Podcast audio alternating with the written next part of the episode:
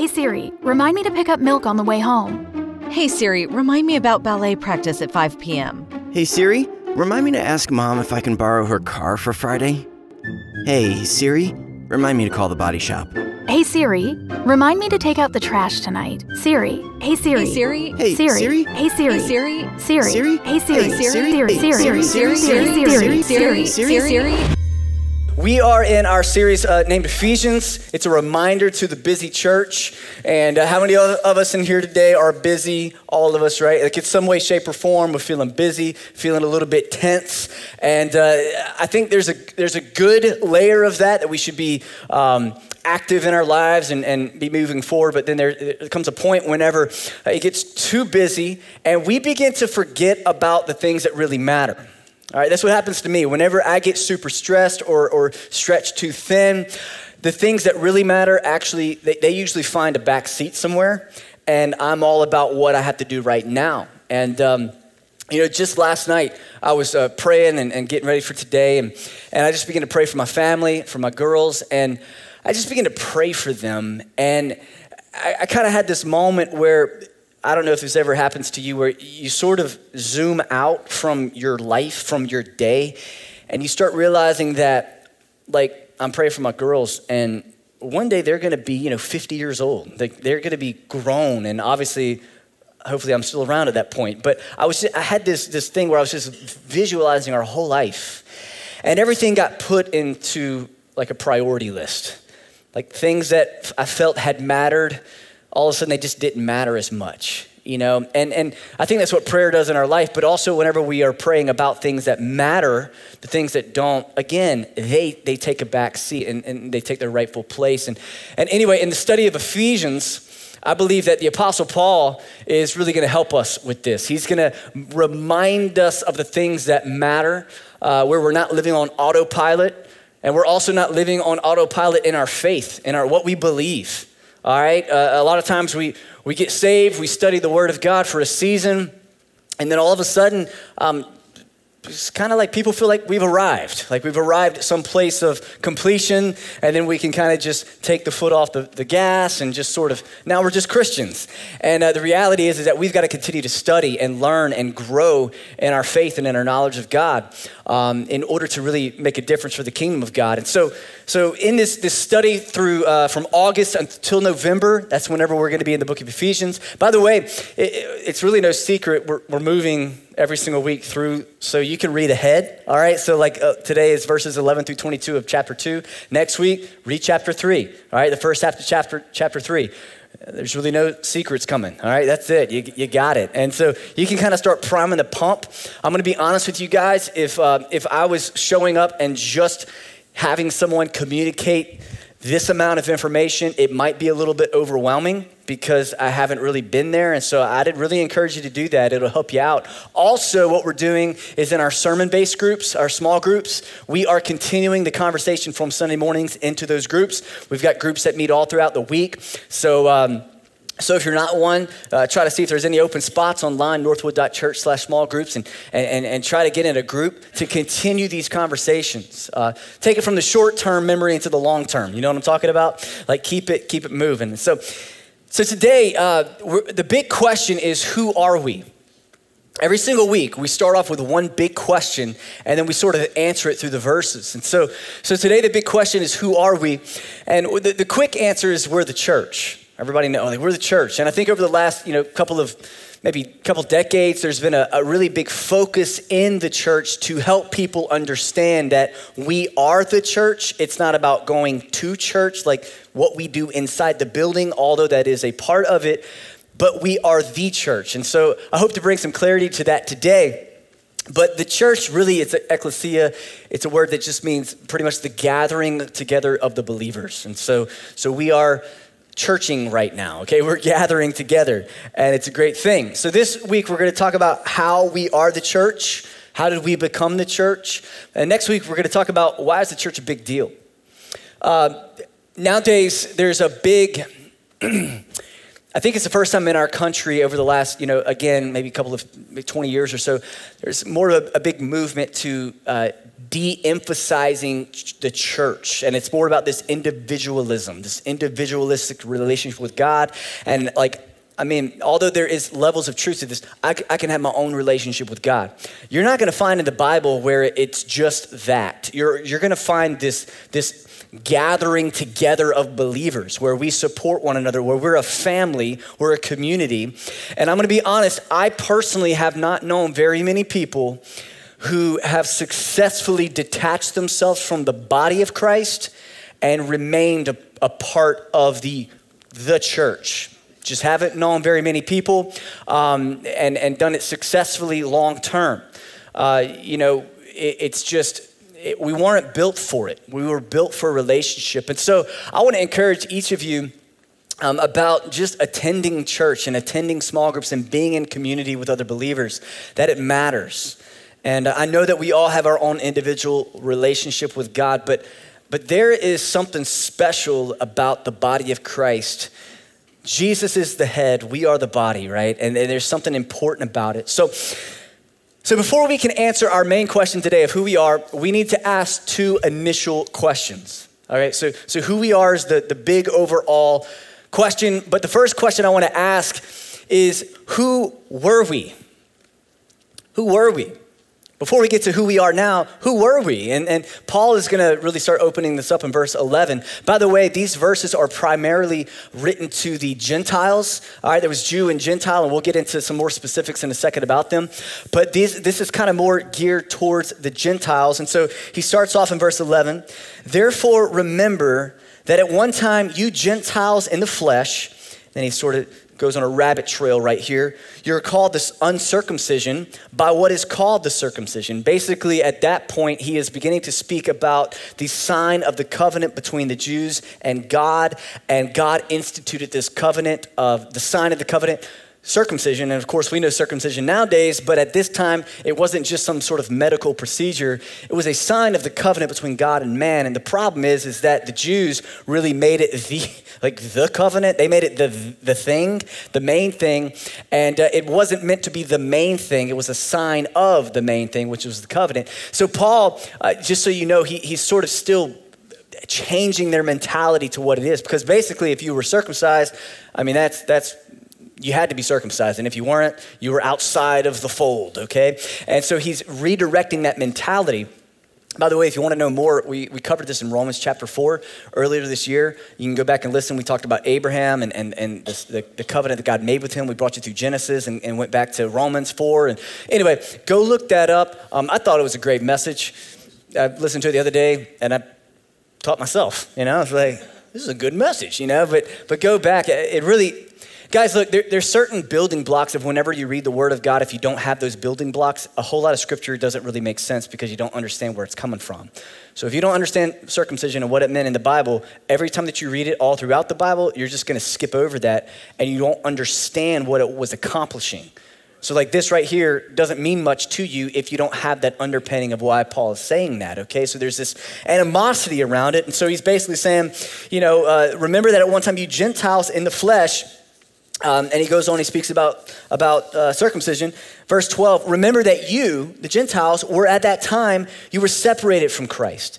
You were alienated from the commonwealth of Israel and strangers to the covenant of promise, having no hope and without God in the world.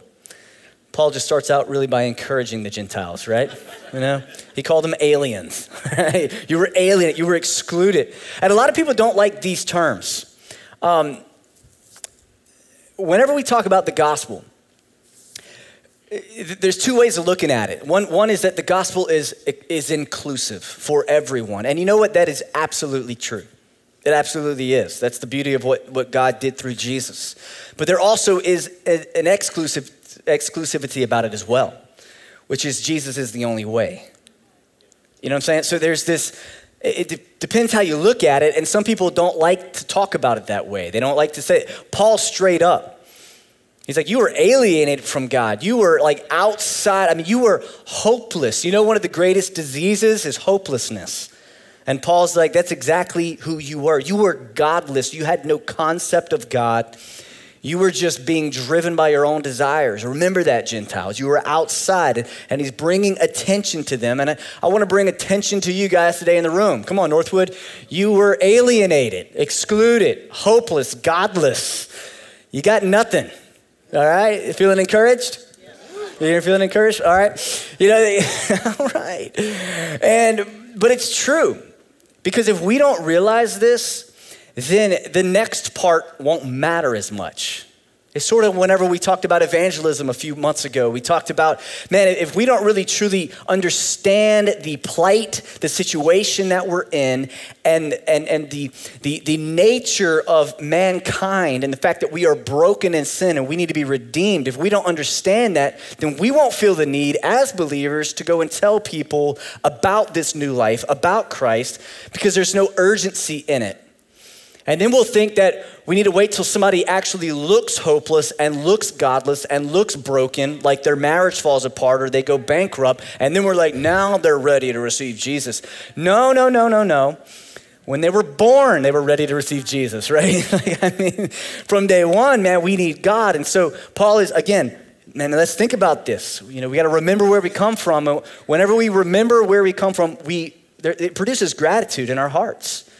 Come on, all of you who are believers, man, you think back to before you know Jesus, before you had that moment of clarity where you begin to read the Word of God and it came alive to you. You think about your life before that, and it's like, what did, how was I living my, what was I thinking about? I was talking to somebody just last week, had coffee with him, and he was like, I had no I wasn't raised in church, had no concept of God. Literally, I just, I said, Did you ever think about where you came from? Like literally, like molecularly? And he's like, I honestly didn't even think about that that much. I was just like, There's science out there, figuring it out, cool, whatever.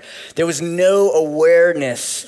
And then actually, what happened is he, uh, he, he, read, he started reading in James uh, through a, a buddy of his and said, Man, why don't you go you know, read this. And, and, and he said, as he began to read it, it came alive to him and it completely renovated his thought process, his life, and it changed his whole trajectory for his life and his family. And uh, that's what God does. But, but we have to remember where we come from. People that move to America from other countries, migrants, right? Like, like they, they come and whenever you talk to them, there's such a gratitude for this nation. You know, the people that are the most angry at our nation in America and the ones who, who take it for granted and, and are pick, you know, blah, blah, blah. it's those who were born and raised here. It's those people. People that came from another place where if you gathered like this, guys, look, I just heard about a pastor that got shot in the pulpit in Mexico. I mean, like, like we don't, we don't have a concept. We don't understand it. But there's people who live in that type of environment and they get to a place where there's freedom, there's liberty. There, you know what I'm saying? And they're like, man, this is a wonderful nation. Yeah, it's got issues, but it's a wonderful nation. But there's a gratitude in their heart. Paul's saying, hey, you are a citizen in the kingdom of the world. Like that's where your citizenship lied. And now you've been raised to new life. You are in a new kingdom. You're in the kingdom of God. And uh, man, you got to remember though where you come from. And so if we can't appreciate verses 11 and 12, we won't appreciate verses 13 and, and, on, on forward from here. Number one, who were we? Number two, the next question is okay, so now that we know who we were, what did Christ do? I think a lot of times we skip this. It's like, who was I? And then what did I do? It's like, actually, you did nothing. What did, what did Jesus do? What did he accomplish? And that's exactly where Paul goes. Verse 13. But now, in Christ Jesus, you, the Gentiles, he's speaking to them, you who were once far off, far from the covenant, far off from God, have been brought near by the blood of Christ, by the cross.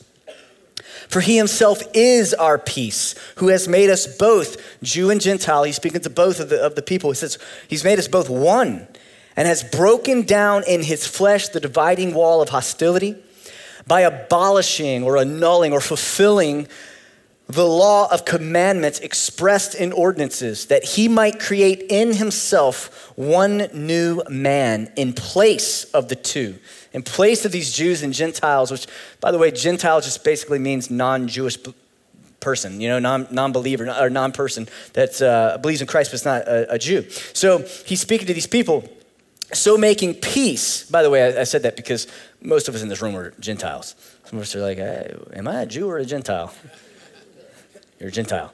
unless you're a Jew. I don't know everyone here, right? so making peace, bringing them together, and, and might reconcile us both to God in one body through the cross, thereby killing the hostility. And he came and preached peace to you who were once far off, and peace to those who were near, both Jews and Gentiles. For through him we both have access in one spirit to the Father. So, Paul is just really reiterating the same thing over and over in different ways, even through other uh, books in the Bible. He speaks a lot about this reconciliation in two aspects this peace and reconciliation between men, man, man to man and then man to God. All right, so, so if we start with the first one, how did Jesus reconcile men together? Well, he's leaning into this example of Jew and Gentile. And there was a great hostility between these two different groups of people. And we've talked a lot about Jews and Gentiles and the difference, but basically the Jews were the people of God. They were raised up with the ordinances of God and the promises of God. And then you had the Gentiles, which is just like everybody else, who were they weren't raised in the same way. So they're coming at, I mean, generationally, they're coming at their worldview from completely different standpoints. And it creates a lot of animosity a lot of animosity. I'm talking high levels of discrimination and hostility. And, and so Paul's coming into this situation and he's beginning to try to show them how they're one in Christ. And I, I want to give you some visuals today of, of what this looked like. So, first one is uh, just go ahead and put up that picture of the temple. So, this is Herod's temple, all right? It's, it's, it's built, and what you see in the middle is you see how it's built. You got the, the temple is on the inside, but then you have this area on the outside called the court of Gentiles. And so, going into the temple, if you were a Gentile, you could not go into the temple. You could not go, that was reserved for the Jewish people. And I mean, there was a, a large separation the mentality of the people. It was, it was a great divide between these two people. And the Jewish people had become very, very uh, entitled to certain things. And I'm not trying to paint them in a negative light. It was, they, they, they were accustomed to this. This was, I mean, they had the promises of God that were written to them. And so there was this separation. But Paul has a large uh, uh, a barrier standing in front of him because not only is it a mentality in people's minds, but literally, this is their church. Ultimately, they, this is kind of what it looks like. It's like you had this separation. In the court of Gentiles, the court of the Gentiles, that's where they sold animals for sacrifice. There was people that were exchanging money, different currencies, and you had all this stuff going on, and, and it was sort of became big business at the time. And, and this is actually, this is where Jesus went, and this is where he flipped over the tables. And he got upset. Y'all remember, we love that story because it almost feels, it gives us like, well, you know, Jesus got mad and flipped tables one time, so I'm gonna, I just gotta be like Jesus and flip some tables, you know? And it might have been different motivation there, but, but he goes in and he experiences this, this wrong way of, of interacting with this place. So if you kind of go back and you study the temple, you'll, you'll see in the Old Testament there was the tabernacle and it was built into the temple. And then uh, it was destroyed, and a lot of different things happened. And, and then Jesus comes on the scene, and he is the temple, right? And he goes into this place. And so there's this understanding that God has always wanted to dwell among his people. And you'll see that. That's why God even brought the Israelites out of Egypt, was to worship him. And, and so you see this pattern of God just wanting to be among his people, but then the people always tended to mess it up, right? They just always just mess, everything up. And so, so here it is again. Jesus walks in, comes in and sees all this. He starts flipping tables. And this is what he says in Mark 11.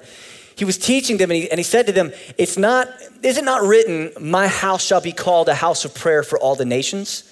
But you have made it a den of robbers. He's quoting Old Testament scriptures and he's bringing to light. And it says people were astonished by, this, by his teaching and the authority that he had. But he was protecting this, but there was this, this area on the outside that's sort of what's happening. Now let's fast forward to Paul's day. Paul comes on the scene, and now we mentioned this a couple weeks ago in, with, with uh, whenever we started Ephesians, but Paul goes to Ephesus and he begins to preach the gospel in such a way that it literally turns the economy upside down. People that were selling false idols, uh, you know, people stop buying them. And so there's a riot that's formed, and all this craziness starts taking place. And so people don't like Paul very much in Ephesus anymore. And uh, so what goes on is Paul is in the city, and he's, he's rolling around town with this guy named Trophimus, and uh, who, who's his, he's named all throughout the Old Testament and Paul's writings. And, and so Paul's hanging out with this guy, but he's a Greek. Now, again, maybe put that picture back up of the temple. It's, you gotta, you gotta picture this the whole time because this is so important that Paul is rolling around. He goes to the temple, and it says this in, in Acts. Let's go ahead and read the, the scripture in, in, the book of Acts. It says, uh, it says, when the seven days were almost completed, the Jews from Asia, seeing him in the temple, stirred up the whole crowd and laid hands on him. That doesn't mean that they prayed for him, by the way all right, crying out, Men of Israel, help. This is the man who is teaching everyone everywhere against the people and the law and this place. Moreover, he even brought Greeks into the temple and has defiled this holy place.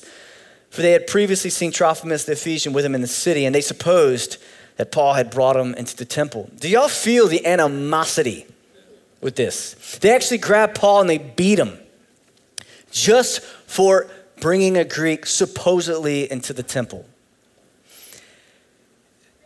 This level of, of discrimination was deeply rooted in these people, generationally. Jesus came to break all of those labels down. He came to remove all of that. And Paul is pressing this issue because he knows it's true. He actually suffers physical pain in order to communicate it. And here he is in Ephesians communicating the same thing.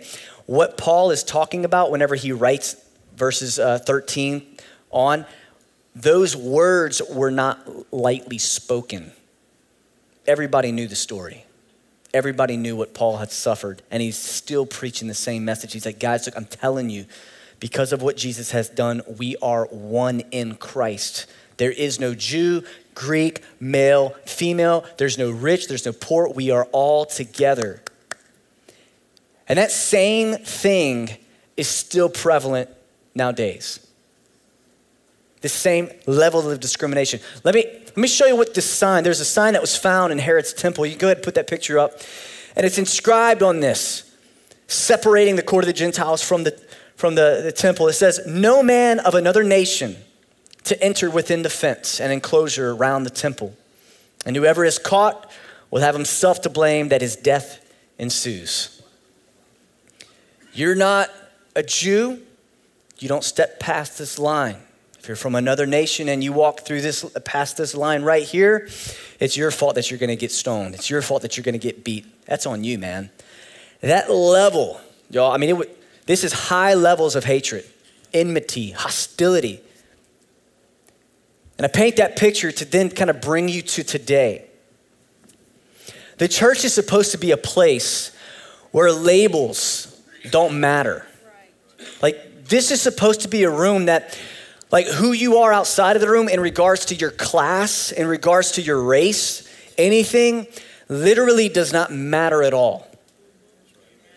Unfortunately, there's a lot of people who retain this this discriminatory um, hatred for people, this, this classism. They, they drag it into the church and it destroys the very fiber of what Jesus came to fix.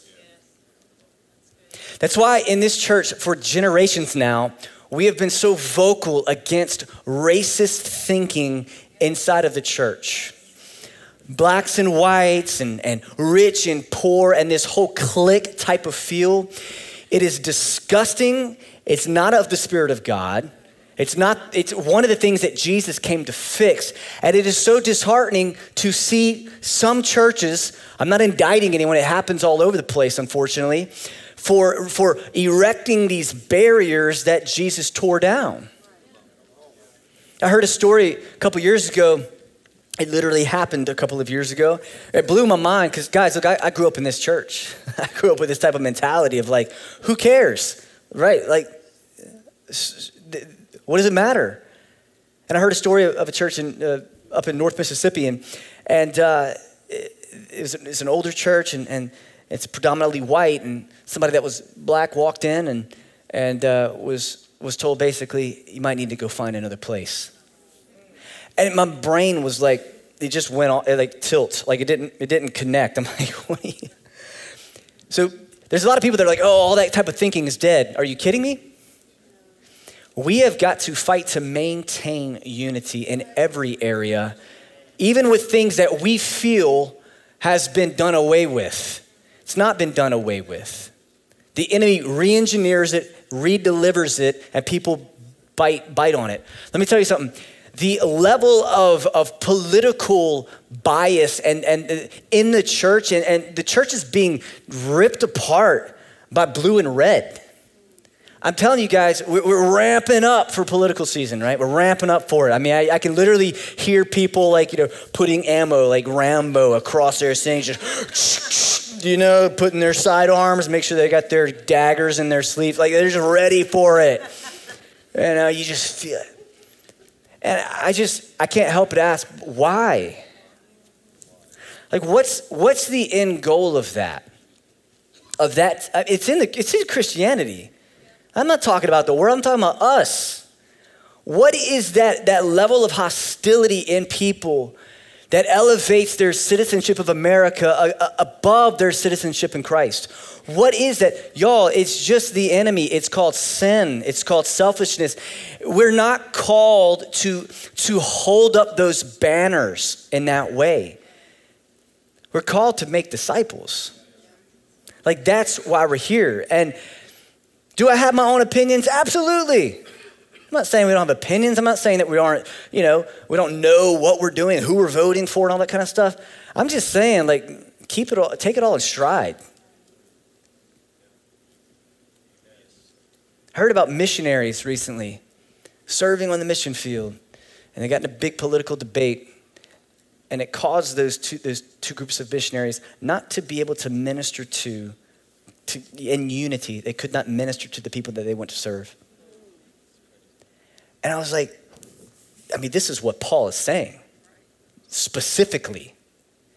So I want to challenge us to be a church it's not ignorant, it's not, not detached from what's going on in culture. I'm not saying that, but a church that, that has all this in mind.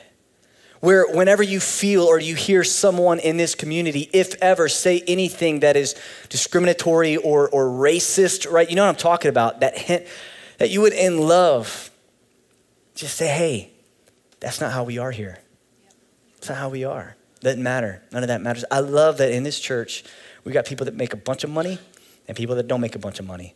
We got people from all different backgrounds, and we uh, even even religious backgrounds, lots of different religions, and we come here together. And I think what Paul is saying just it really really applies to us.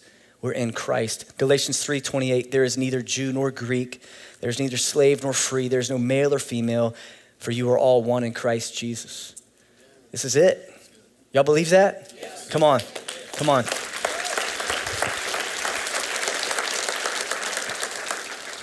This is how people are, are brought together through what Jesus did. Jesus also brought peace and reconciliation between God and man.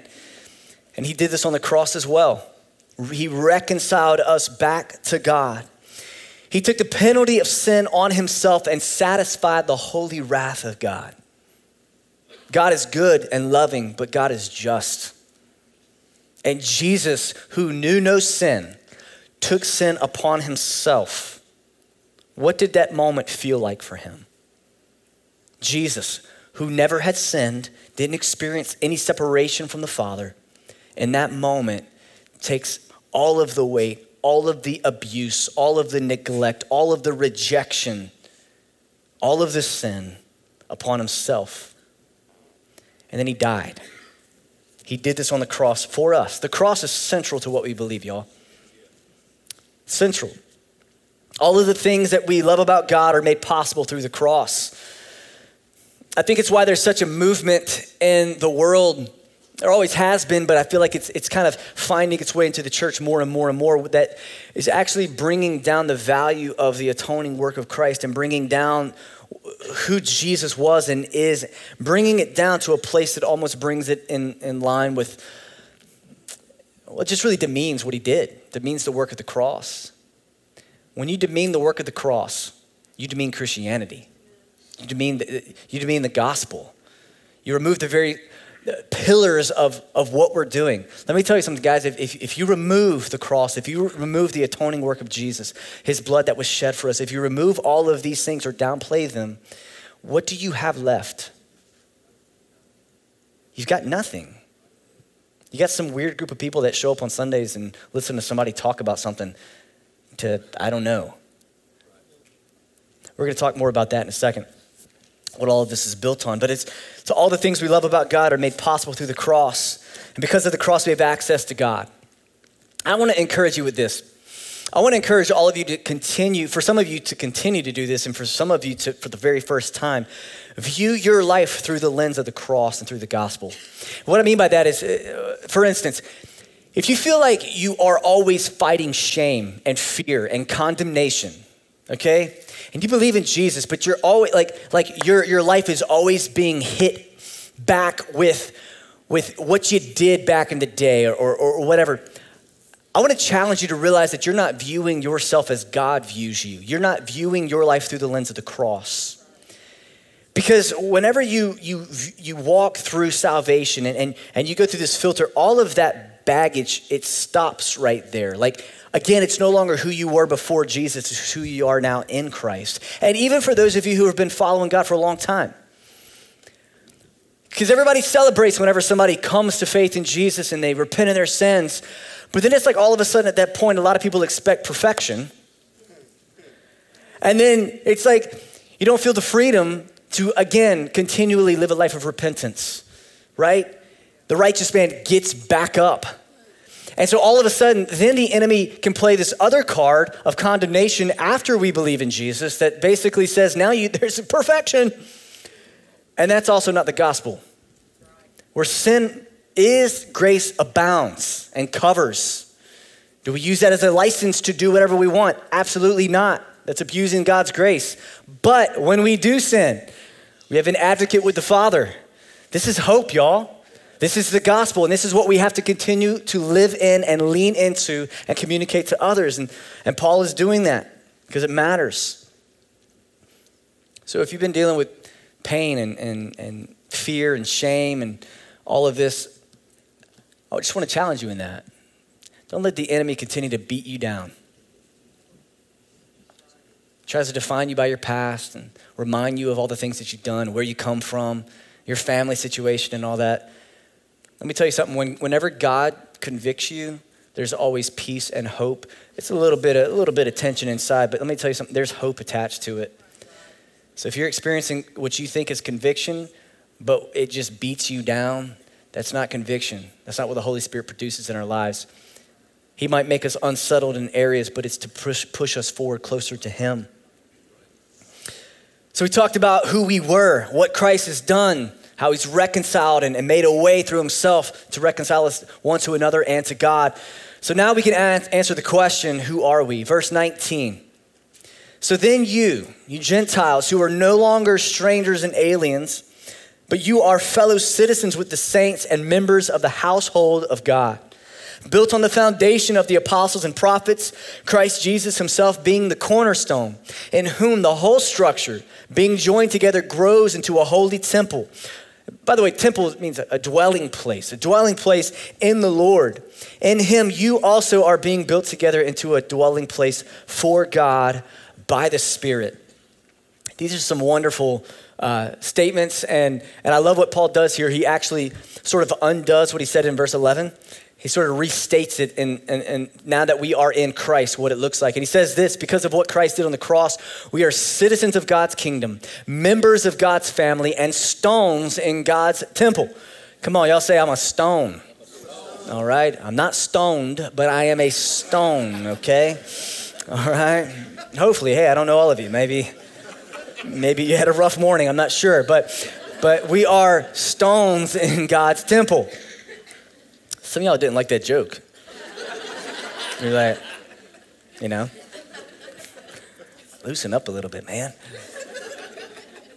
Because of what Jesus has done, we're citizens of God's kingdom, members of God's family, and we're stones in God's temple. And he, and he uses this illustration of this, this cornerstone, which is something that we've talked about. Guys, we even have a song called Cornerstone. And we sing it. But I wonder how many of us actually visualize what this means and we actually understand it. So I brought a picture for us to help us understand it. It was good? All right, good. Come on, let's put that up. This is a picture of, of really what a cornerstone looks like, but also what it accomplishes. You know, so whenever you're building a structure, we don't really do this too much nowadays, uh, but they would start off with this giant stone. They would set it in the corner, and, and then from that, they would you know, measure and set all the other stones based upon that, that, that one stone. And, and it produced a, um, a stability, right? You always, it was the plumb line of that building.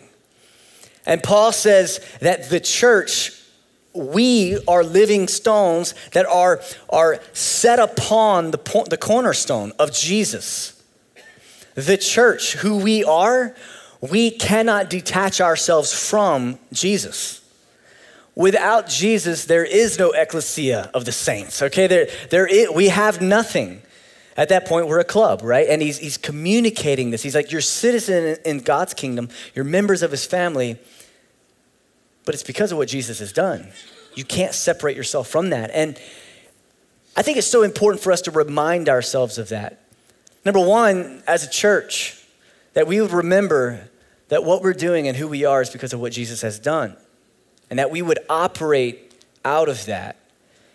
Like whenever we experience bitterness or resentment or, or, it begins to kind of work its way back into the church, that we would choose to be like Jesus, that we would choose forgiveness, that we would choose unity, right? But then individually, is your life truly built upon Christ? I picture all of these, these stones, all these bricks that's all the things that we have going on in our life as well, individually. Right? You got your, you got your job, you got your marriage, you got your kids, you got your future, you got your belief systems, you've got all of this stuff that's built up. And I think some people, they might start this journey in Christ and it's based upon Jesus. But one thing I know is that we begin to stack bricks and it begins to cover up the cornerstone. And it begins to distract us from what really matters. And that becomes a real issue. And, and, and I think it's a real issue in the American church. I really do. I think that in our pursuit of, I don't know, success in many different ways, uh, of, of always wanting to push things forward,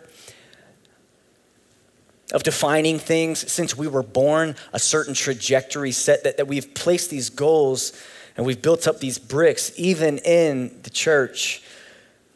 And sometimes it gets far, far, far away from the cornerstone, or it completely covers it up. And then at that point, I just I can't help but get away from the thought of then, then like, what are we building on? Who are we building for? Individually, some of you, you got saved, man. I mean, you got you got saved. God changed you, transformed your thinking and it was good. And your life was based upon that cornerstone. And over the years, you begin to stack bricks, begin to stack your life in a certain direction.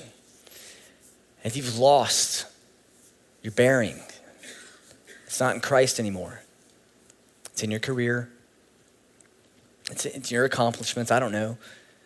Whatever shoe fits, wear it for you. And what happens is, whenever that starts taking place, we lose the urgency for what we're involved in. Like, how many of you yesterday truly thought and felt and prayed for someone because you fear that they are on their way to being eternally separated from God? Like, at what point yesterday did you feel broken about the brokenness of our society? Like, was there a moment? Was there this, was there, there, any sort of reflection or meditation upon that? Or was it like, wake up, breakfast, got to go out, got to do this, before you know it, it's bedtime, bam, bedtime. you know what I'm talking about? All the while, completely unaware that we're in a spiritual battle, that people around us are dying and going to hell every day and we're comfortable. That's not how Jesus lived his life. That's not what he died for. And, and, and y'all, I'm preaching just as much to myself as you right now. We have to wake up. We have to, we have to wake up. Either this is real, this is eternal, or this is weird. Why are we here? And guys, look, it's not my job to reach your friends. It's not my job to reach your family. It's your responsibility. We are living stones, and we construct off of the cornerstone of Jesus, we construct a temple, a dwelling place for God to reside. Corporately, individually, it's what we're called to. Do y'all believe that? Let me pray for you. Just bow your heads and close your eyes. And I want to, I want to give us a moment here to reflect upon this, because I, th- I think what Paul is saying is both full of hope, and full of joy, but also full of gravity. So, God, would you search our hearts right now? God, we, we are here today to meet with you and to encounter you. And God, we, we desire to, to worship you in spirit and in truth. But God, we also desire to be changed, to be more like you. And God, the way that we think about your kingdom is so important. And, and Lord, it's so hard for us sometimes. We get distracted with the kingdom of this world. We're in it, we're around it, we're conditioned.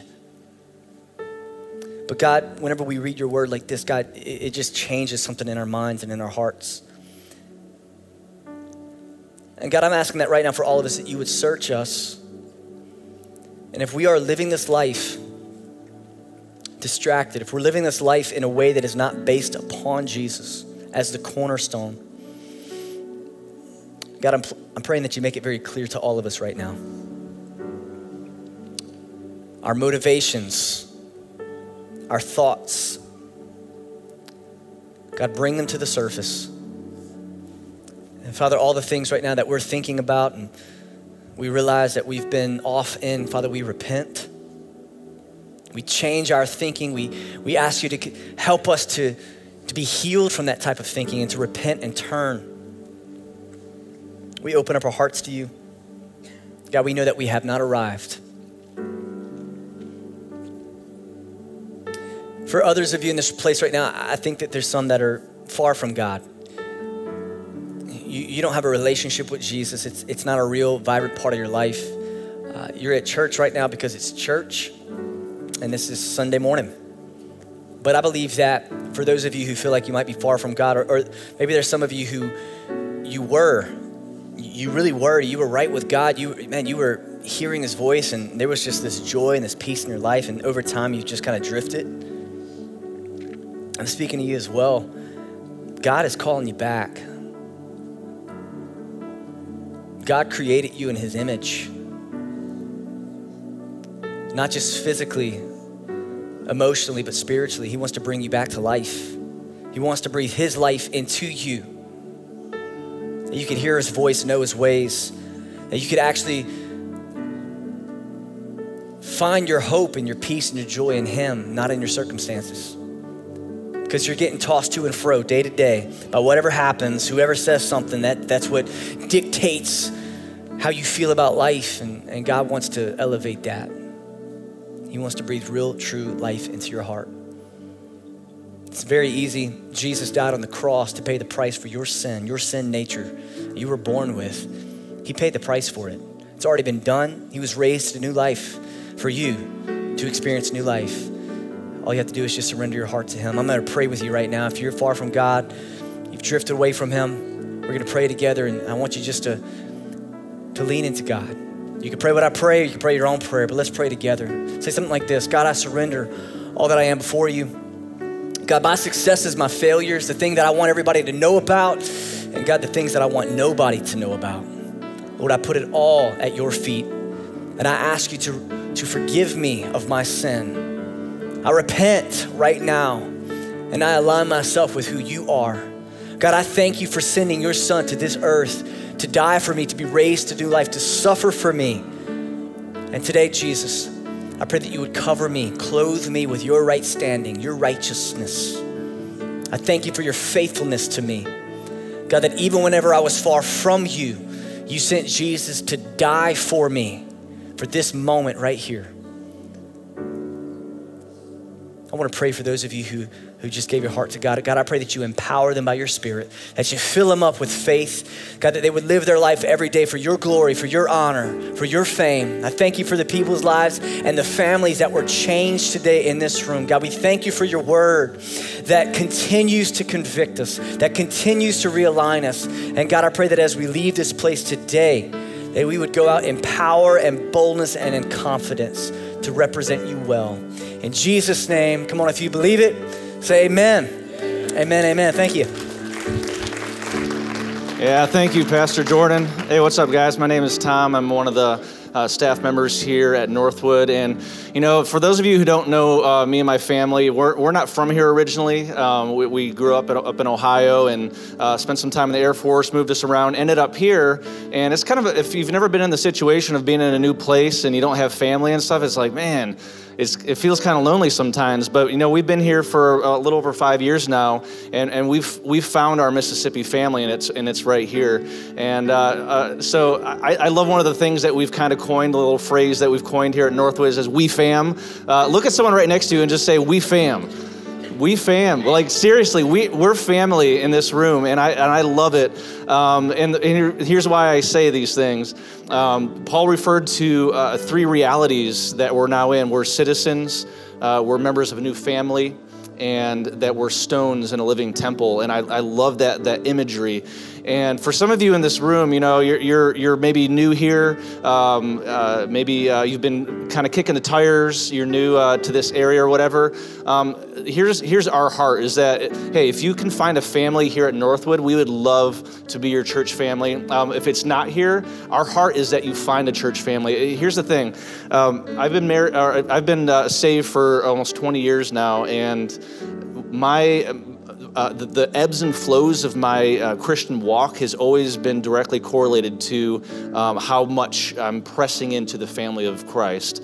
And so I just want to encourage you find a church family, if, whether it's here, whether it's somewhere else, and press into that family. For some of you today, today was uh, your first time where you entered into a new family. You just decided to start following Jesus. Come on, let's give it up one more time for those people who decided that.